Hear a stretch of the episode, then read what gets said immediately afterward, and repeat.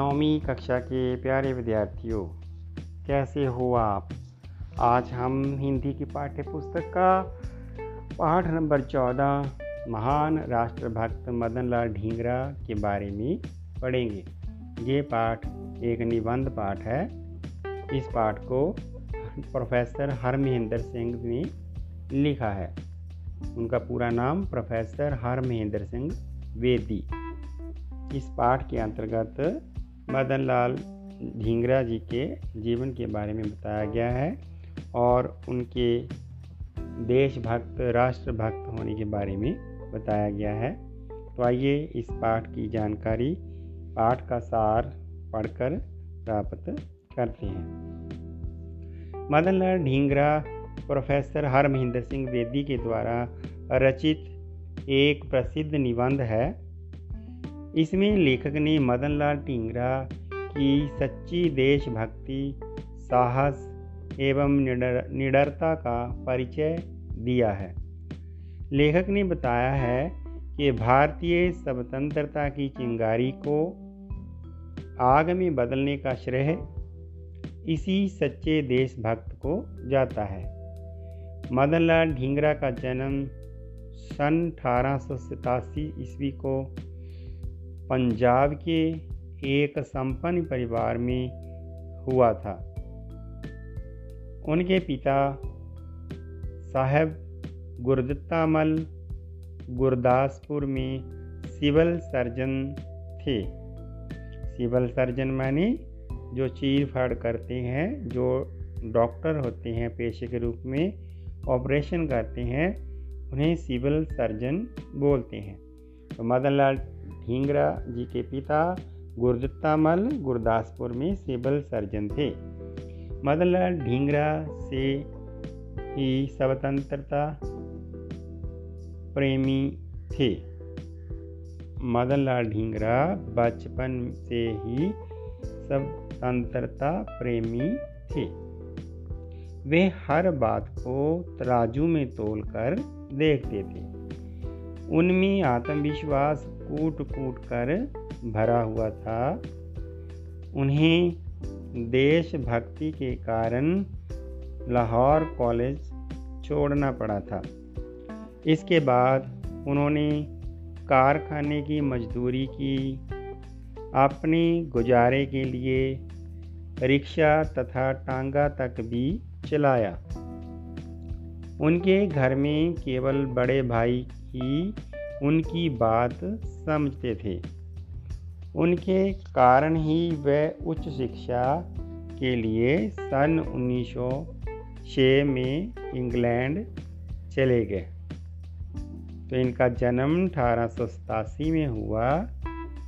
तो तेरह और छः उन्नीस उन्नीस साल की उम्र में सौ छः में इंग्लैंड पढ़ने के लिए गए।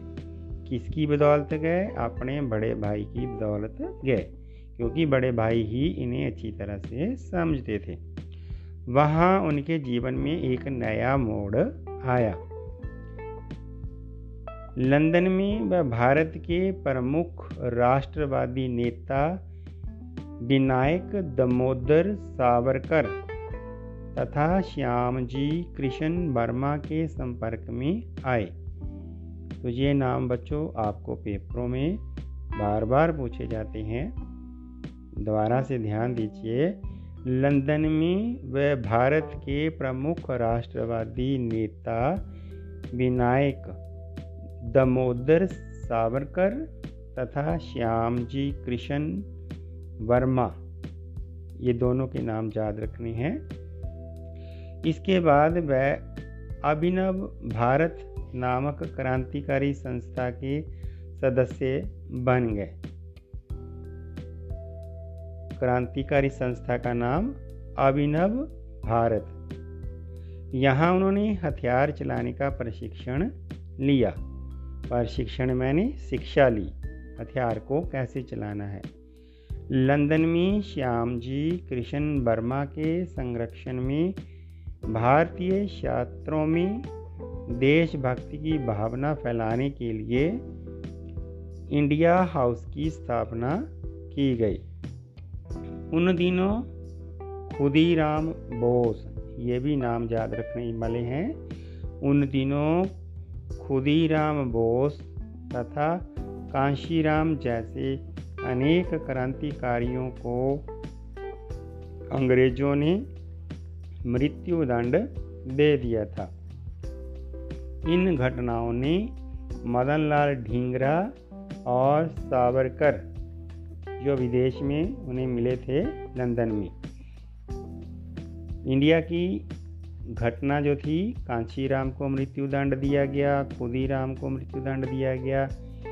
इन क्रांतिकारियों के मृत्यु दंड से जो मृत्यु दंड अंग्रेज़ों ने दिया था, इन बात से वे मदनलाल ढींगरा नाराज़ थे इन घटनाओं ने मदनलाल ढींगरा और सावरकर जैसे देशभक्तों के मन में अंग्रेज़ों के प्रति नफरत तथा बदले की भावना ने जन्म दिया।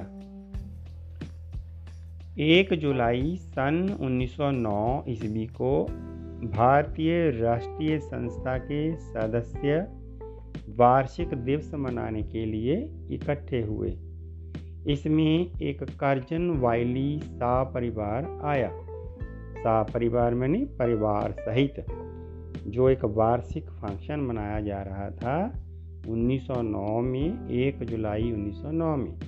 भारतीय राष्ट्रीय संस्था के सदस्य वार्षिक दिवस मनाने के लिए इकट्ठे हुए।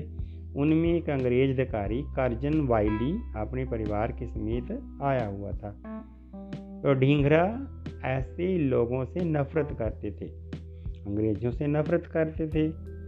इसी कारण उन्होंने कार्जन वायली को वहीं मार दिया। जिस सभा में वो आए थे, मदनलाल ढींगरा ने कार्जन वायली को मार दिया। वह वहाँ से डरकर नहीं भागे, बल्कि साहस और निडरता पूर्वक वहीं खड़े रहे। ये अंग्रेज़ों के लिए पहली चेतावनी थी।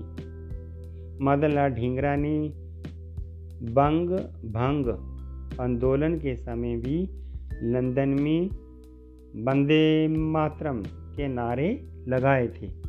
वह अपनी कमीज के ऊपर बंदे मातरम लिखकर लंदन के बाज़ारों में घूमते थे। उन्होंने अपनी हर पुस्तक के ऊपर बंदे मातरम लिखा था। ये तो लंदन में, इंग्लैंड में पढ़ाई करने के लिए गए थे। तो पढ़ने वाली जो पुस्तकें थी, उन पर इन्होंने अपने देश का बंदे मातरम लिखा हुआ था। अपनी टी शर्ट पर, कमीज पर बंदे मातरम लिखा था। लंदन के बाज़ारों में घूमा करते थे। अंग्रेज़ों को नफरत करते थे। कर्जन वाइली की हत्या के आरोप में, आरोप मैंने दोष दोष में उन पर 22 जुलाई सन 1909 ईस्वी को अभियोग चलाया गया। अभियोग मैंने मुकदमा। एक जुलाई 1909 को उसने कार्जन बाइली को मारा, एक फ़ंक्शन में मारा। तो 21-22 दिन के बाद 22 जुलाई 1909 को कार्जन बाइली की हत्या के दोष में उसे गिरफ़्तार करके उस पर अभियोग चलाया गया, मुकदमा चलाया गया। उन्होंने अदालत में बड़े ही गर्व से कहा, गर्व मैंने मान, बड़े ही मान से कहा कहा था कि वह अपना जीवन भारत माँ को सौंप रहा है। 12 अगस्त सन 1909 ईस्वी को उन्हें पेंटोविले ये एक जेल का नाम है, लंदन में है। लंदन कहाँ पर है? इंग्लैंड इंग्लैंड की राजधानी लंदन। तो लंदन में जेल जेल का नाम पेंटोविले तो पेंटोविलो विले की जेल में उन्हें फांसी की सज़ा दी गई। ये याद रखने योग्य बातें हैं। 12 अगस्त 1909 को फांसी की सज़ा दी गई। 12 अगस्त 1909 उस समय किस जेल में थे? पेंटो विले। वो कहाँ पर है?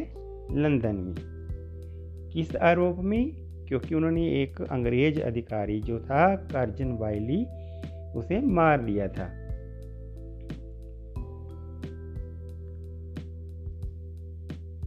आयरिस आयरिस लोगों ने इनकी हिम्मत को सराहा था।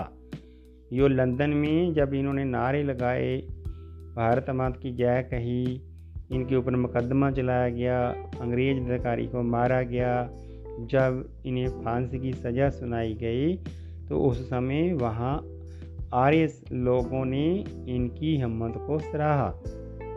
लाला हरदयाल को भी उनकी शहादत पर गर्व हुआ। उन्हें विश्वास था कि मदनलाल ढींगरा मदनलाल ढींगरा की कुर्बानी भारत को आज़ाद कराएगी। श्रीमती एनी बेसेंट ने भी उनकी शहादत की सराहना की थी। श्रीमती एनी बेसेंट, ये लंदन की ही थी, एक अंग्रेजन थी। उसने भी मदन लाल ढींगरा की शहादत को सराहा था। 16 अगस्त सन 1909 नौ के डेली न्यूज़ समाचार पत्र में ढींगरा का जोश भरा भाषण भी छपा था। ब्रिटिश सरकार ने मदनलाल ढींगरा के शरीर को लावारिस समझकर दफना दिया। फिर सावरकर ने ढींगरा की देह को प्राप्त करके सावरकर कौन था? जो उन्हें लंदन में मिला था। क्या तो मदनलाल ढींगरा पढ़ाई करने के लिए था, लेकिन वहाँ पर जाकर क्रांतिकारियों से मिलकर अंग्रेज़ों के खिलाफ अपना क्रांतिकारी काम चलाया। लेकिन अंग्रेज़ों ने एक अंग्रेज़ अधिकारी की हत्या करने के आरोप में उन्हें गिरफ़्तार करके 1909 पेंटोविले जेल में फांसी की सज़ा। तो उनके जो साथी थे, फिर सावरकर ने ढींगरा की देह को प्राप्त करने के अनेक प्रयास किए, किंतु वह सफल नहीं हुए। अनेक वर्षों के बाद 13 दिसंबर उन्नीस सौ छिहत्तर, याद रखना है 13 दिसंबर उन्नीस सौ छिहत्तर ईस्वी को जब शहीद उधम सिंह की अस्थियाँ भारत लाई गई, तभी मदन लाल ढींगरा की अस्थियों को भी मातृभूमि का स्नेह मिला।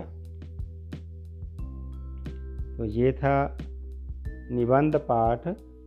महान राष्ट्रभक्त मदन लाल ढींगरा, जिसको हर महेंद्र सिंह वेदी ने लिखा था।